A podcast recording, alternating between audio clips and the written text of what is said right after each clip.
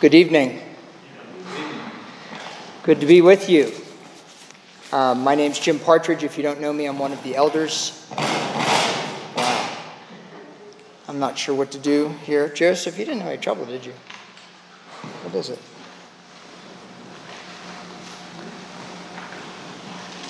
If that keeps up, I'm just going to speak loudly, but uh, hopefully we're good. Well, if you have not had a greeting of Happy Pentecost, you have one now. Uh, hopefully, maybe they did that this morning at our Pentecost service. I was not able to, to join you this morning. I was up uh, preaching at the PCA church up in uh, East Liverpool, Ohio. I bring you greetings from that church. That's actually where Rob Gray's father, Mac Gray, just uh, preached his last sermon last Sunday. He is now up with Rob and Aaron. Um, the Gray household up in Connecticut is, is full. And so uh, I was out there ministering the word today. But um, I do want to bring you um, this greeting of, of Happy Pentecost. You know, in our culture here in the church, uh, we don't necessarily follow the church calendar all that closely. Some branches of the church do. Uh, I was actually uh, talking, I think, with Sandy Snoke just last week, uh, and the Snokes were in Germany. And apparently, if you lived in Germany today, you would be exchanging cards because Pentecost Sunday is a big deal in Germany. So, um, we're commemorating, of course, the outpouring of the Spirit today that ignited the propagation of the gospel to the known world.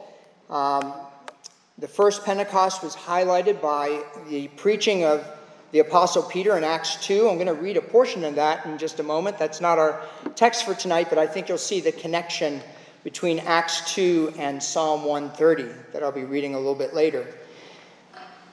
Peter's sermon highlighted um, repentance and the forgiveness of sins, and it ended in dramatic fashion. So let me just read a portion from Acts 2. And as I do this, I have to show you the coolest picture that I got from a young girl today in uh, East Liverpool. This is her rendering of Peter preaching at Pentecost. Really cool. Great artistry. Okay, Acts 2. Listen to this word I'm breaking into Peter's sermon near the end, where he says, Let all the house of Israel therefore know for certain that God has made him, Jesus, both Lord and Christ, this Jesus whom you crucified. Now, when they heard this, they were cut to the heart, and they said to Peter and the rest of the apostles, Brothers, what should we do? And Peter said to them, Repent and be baptized, every one of you, in the name of Jesus Christ for the forgiveness of your sins, and you will receive the gift of the Holy Spirit. For the promises for you and for your children, and for all who are far off, everyone whom the Lord our God calls to himself. And then in verse 41, the great dramatic result. So those who received his word were baptized, and there were added that day about 3,000 souls. Peter was preaching repentance and forgiveness of sins based on the work of Jesus Christ. How appropriate that we would tonight consider Psalm 130, one of the penitential psalms uh, that spotlights these very truths. And how appropriate that this psalm, one of the Psalms of Ascent, if you're aware of this little grouping of uh, psalms in the Psalter, these were thought to be road songs that were sung by Jewish pilgrims on their way up to the temple in Jerusalem.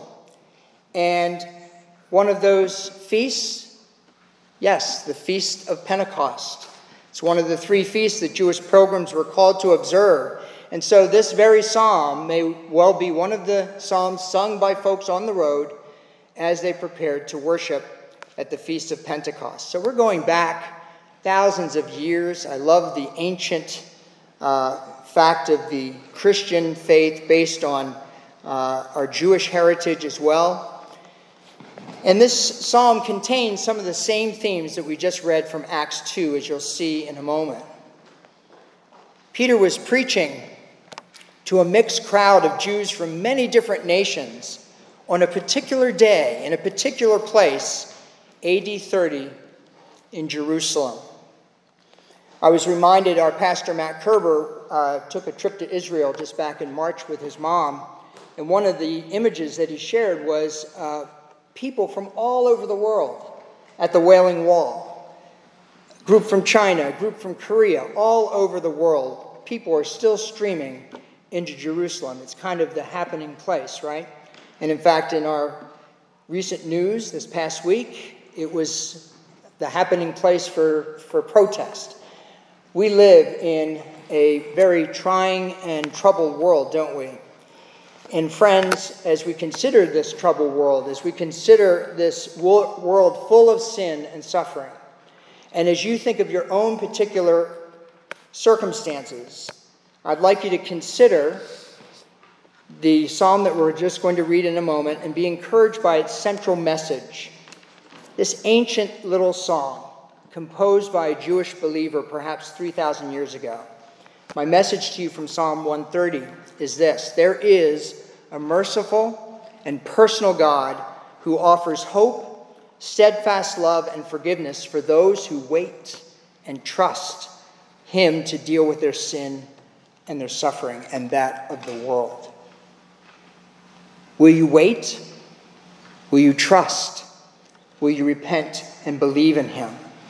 Let me read our text, Psalm 130, and then I will pray and ask you to pray for me. This is God's word. Out of the depths I cry to you, O Lord. O Lord, hear my voice. Let your ears be attentive to the voice of my pleas for mercy. If you, O Lord, should mark iniquities, O Lord, who could stand? But with you there is forgiveness, that you may be feared. I wait for the Lord. My soul waits, and in his word I hope. My soul waits for the Lord more than the watchman for the morning. More than the watchman for the morning. O Israel, hope in the Lord, for with the Lord there is steadfast love, and with him is plentiful redemption, and he will redeem Israel from all his iniquities. Please pray with me. Father, we thank you for this, your precious word. We thank you for these songs written so long ago that speak to our hearts even today. And I pray that your Holy Spirit, as it filled your people on that Pentecost day, would fill us now and illumine our hearts to understand this word. Father, please forgive my sin. Cause this word to be used for your purpose. We pray together. In Jesus' name, amen. Well, I'd like us tonight to first of all just consider the message of this wonderful psalm and then think about some of the challenges that we actually have in believing it and then finally seek some application to our lives as perhaps 21st century pilgrims who have come to the temple, as it were. This psalm, if you look at it, breaks down quite easily into four stanzas. Uh, the first, verses 1 and 2, is a statement of confession and need. Verses 3 to 4, and we'll be coming back to these to, to talk about them a little bit. Verses 3 and 4 is a statement of truth and confidence. Verses 5 and 6, a statement of dependence. And then verses 7 and 8, we have an exhortation, a testimony, and a promise. So let's look at verses 1 and 2 first. What I'd like you to see here, first of all, the psalmist is in the depths. There is urgency in these words. He uses the word cry. He uses an imperative verb in the Hebrew when he says, Oh Lord, hear my voice. Adonai Shema. The psalm begins in trouble, it begins in suffering. It's honest. One of the things I love about the Word of God is its honesty. The depths are not really defined, but it's likely having to do with the psalmist's sin. We see the word iniquities twice in the psalm if you look through. And it is a plea for mercy in verse 2. But I don't think it necessarily has to be just suffer, the, the depths don't just have to be his own sin. It could be the sin of those sinning against him, or the sin of living in a broken world. The depths can be many things. But the cool thing here in this psalm is that the psalmist immerses his suffering in the Lord. And he actually uses two words for God that you'll see here. There's a little kind of a word play if you look in verses 1 and 2. You see Lord in caps. That's Yahweh. That's the covenant name of God, the personal covenantal name of God. And then, O Lord, in, in small caps is Adonai, uh, one of the words used to, to denote the power of God. So he is praying to both the personal and the powerful God who is able to deliver. Let's go down to verses 3 and 4. Now we have not his cry for mercy, but his meditation. He stops, as it were, to think. And look at what he says. He, he gives truth about this personal, this powerful God. If you should mark iniquity, O Lord, who could stand? He's spotlighting here the absolute moral perfection of this God, the holiness of God. What if he stopped here? What if the God that you and I serve were only holy? We would all be on the ground. No one would stand. That's the truth about God. But thanks be to God, we have one of the great buts of Scripture in verse 4, do we not? But there is forgiveness with you that you may be feared. God is not only totally holy, he is also merciful. And that should produce in us reverence and awe. Matthew Henry called the mercy of God his darling attribute. This reminds me of the fact that this is a theme throughout the Psalter. I was reminded as I was reading Psalm 130 of another psalm that I'm sure you're familiar with. I just want to read a portion of Psalm 103 because it's a beautiful explication again of both the holiness and justice of God and his mercy juxtaposed together. Psalm 103 in verse 8. Listen to this The Lord is merciful and gracious, slow to anger, and abounding in steadfast love. He will not always chide, nor will he keep his anger forever. He does not deal with us according to our sins, nor repay us according to our iniquities. For as high as the heavens are above the earth, so great is his steadfast love toward those who fear him. As far as the east is from the west, so far does he remove our transgressions from us. As a father shows compassion to his children, so the Lord shows compassion to those who fear him. One commentator said that verse 4 is really the key line in this entire poem because it points to reverence to God, for God, is central to living a transformed life in relationship to God.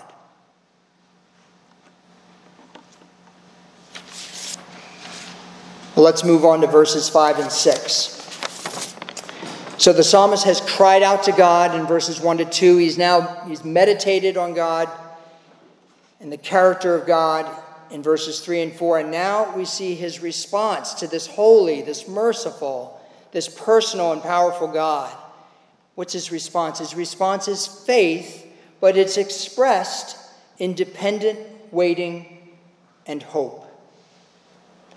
I want you to note here the relationship of God to his word in verse 5. He's waiting on His Word, and His Word He hopes. And then we have the repetition that you see in verse 6. You may say, why does he have to say this twice, more than the watchman for the morning? The psalmist is using this as a way to slow us down and get us to think. And, brothers and sisters, I think we need to do that, don't we? It's so easy to pass over truths in the Word. This is just a, a literary technique, I think, to have us slow down and chew on the truth. I want to point out here in verse 5 that these verbs, I wait, my soul waits, uh, the word for hope, and also the verb up in verse 1 for cry, these are all in Hebrew, these are verbs that denote an ongoing activity, not a one time momentary act. The psalmist deals with his sin and suffering not occasionally, but on a regular basis. And I think he does that because he has a relationship with the covenant God. And as I say that, I reflect on my own relationship with God, and perhaps you will as, as well. Do you deal with your sin and your suffering face to face with God in honesty on a daily basis? Let's move down to verse 7 and 8. Here we have the psalmist's exhortation, testimony, and promise. The psalmist here turns from addressing God or thinking to now addressing the corporate people of God. He says, Hope in Yahweh. It's another imperative. He uses the covenant name twice in verse 7 there. He's getting personal now. And why? Why should we hope in God? Look at the verse. Because of the character of God. This God that we know is steadfast love, and with him is plenteous redemption. Wherever you see steadfast love in the Old Testament, you can think of that beautiful Hebrew concept, Hesed, Hesed love, commitment love, love that is not waxing and waning with our feelings. It's God's one way commitment love offered in the gospel. And then the psalm ends with an amazing promise He will redeem Israel from all his iniquities. Brothers and sisters, you are Israel. The church is Israel.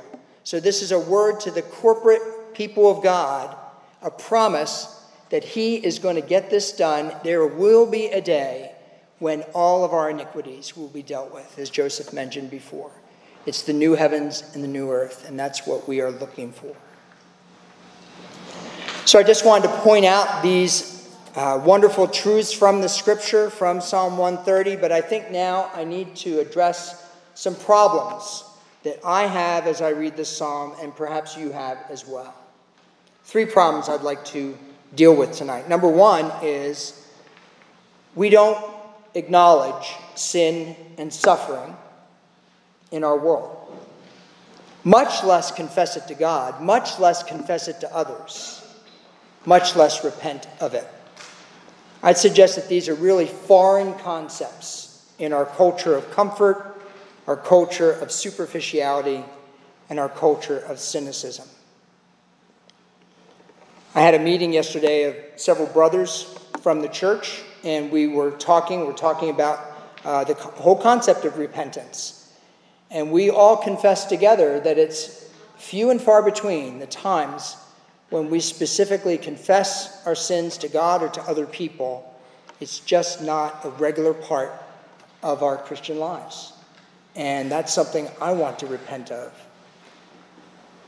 Secondly, I don't know about you, but I find it hard to wait for anything. I can't wait for a traffic light, much, much less wait for the Lord to deal with my sin or deal with the problems of the world. I think one way that you could illustrate this is the, the expectations that have been raised with technology. Um, as I thought about this, um, I, I, chuckled to think back to the day when, uh, when I met Tracy uh, Tracy was still corresponding with her mother, who was in Africa, uh, via snail mail. They had written letters for years. When she was in boarding school, she was 1,500 miles away from her parents. They wrote regularly. And of course, what happened in those days? You know, we did used to write letters. Did you used to write letters? I used to write letters. Maybe some of you have never written a letter. But you used to write letters and you'd send them and they would cross in the mail. And so the, the information would be old and you'd be frustrated and you'd have to write another letter to update or whatever. Well, I think somewhere around 1986, email came on the scene, and we could email her parents in Kenya, and that was really cool. Up to date information. Well, then came Skype.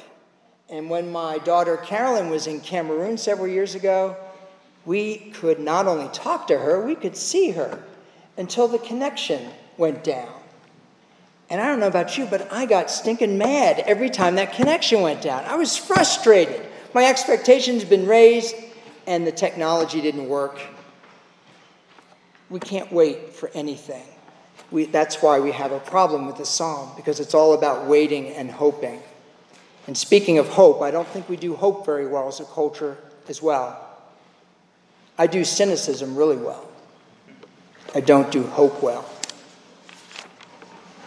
Can I challenge us, friends, from this beautiful psalm with three applications like, that I'd like to uh, suggest to you? Concepts that you've heard, but let me try to drive them home. Number one, confession is good for the soul, someone said. The psalmist comes to God, first of all, out of the depths. He's honest before God, he confesses his sin. And you know, the scriptures tell us that this God cares for you. He cares for you. Why won't we come to him? We need to confess our sins to one another. James tells us that. Confess your sins to one another, pray for one another that you may be healed.